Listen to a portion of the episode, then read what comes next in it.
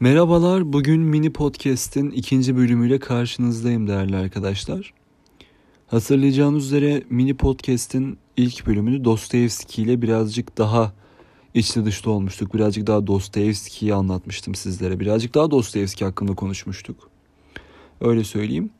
Bugün birazcık daha derin bir konu konuşmak istiyorum ben. Birazcık daha bir şeyleri e, sorgulayabileceğimiz bir podcast olmasını istiyorum.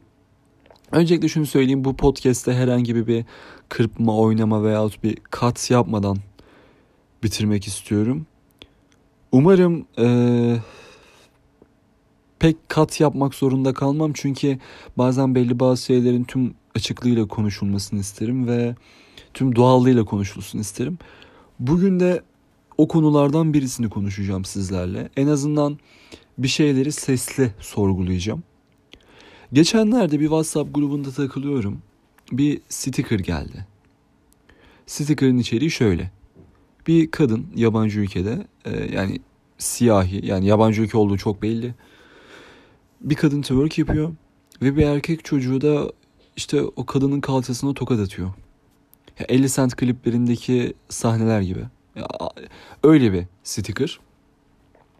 Şimdi ben bunu birazcık sorguladım. Ama ondan önce başka bir örnek daha vermek istiyorum. Bundan aşağı yukarı bir, bir buçuk sene evvel Instagram'da dolaşırken bir videoya denk geldim. İki tane kadın bir erkek çocuğa denizde e, şortunu indirmesi için baskı yapıyor. İşte çocuğu zorluyorlar. İşte şortundan tutup aşağıya indiriyormuş gibi yapıyorlar ve çocuk bu durumdan hem utanıyor hem de rahatsız oluyor. Şimdi ben Böyle olunca birazcık empati yapabilen bir insanım yani. Kendimi o çocuğun yerine koydum veyahut birazcık daha rolleri değiştirerek düşünmeye başladım. Değerli arkadaşlar, birçok Instagram sayfası o videoyu paylaştı. Ve aynı şekilde birçok insanda da o bahsettiğim sticker var. Bu arada sticker bu gifli stickerlar oluyor ya hareketli sticker mı deniyor onlara ne deniyor? Onlardan. Yani tam e, net anlatmak için söyledim. Şimdi o bahsettiğim videodaki kişiler iki tane erkek olsaydı yani iki tane adam olsaydı ve bir kız çocuğu olsaydı aynı Instagram sayfaları onu paylaşabilir miydi?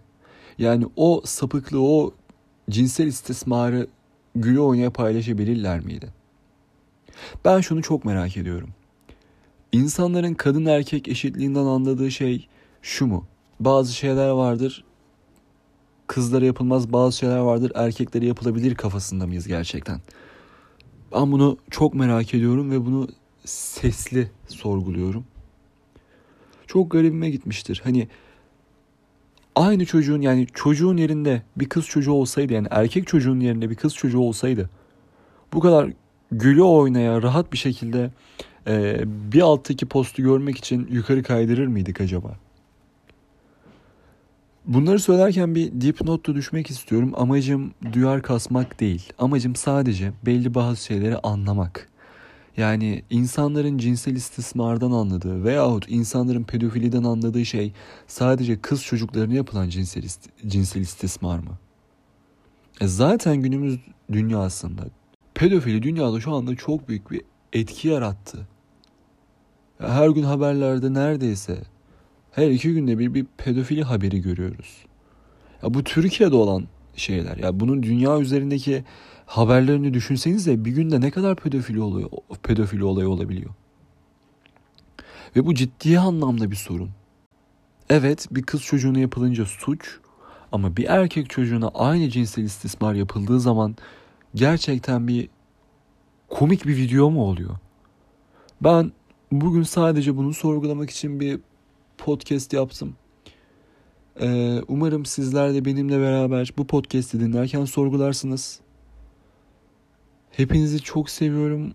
Kendinize iyi bakın ve sadece bazı şeyleri sorgulayın ya.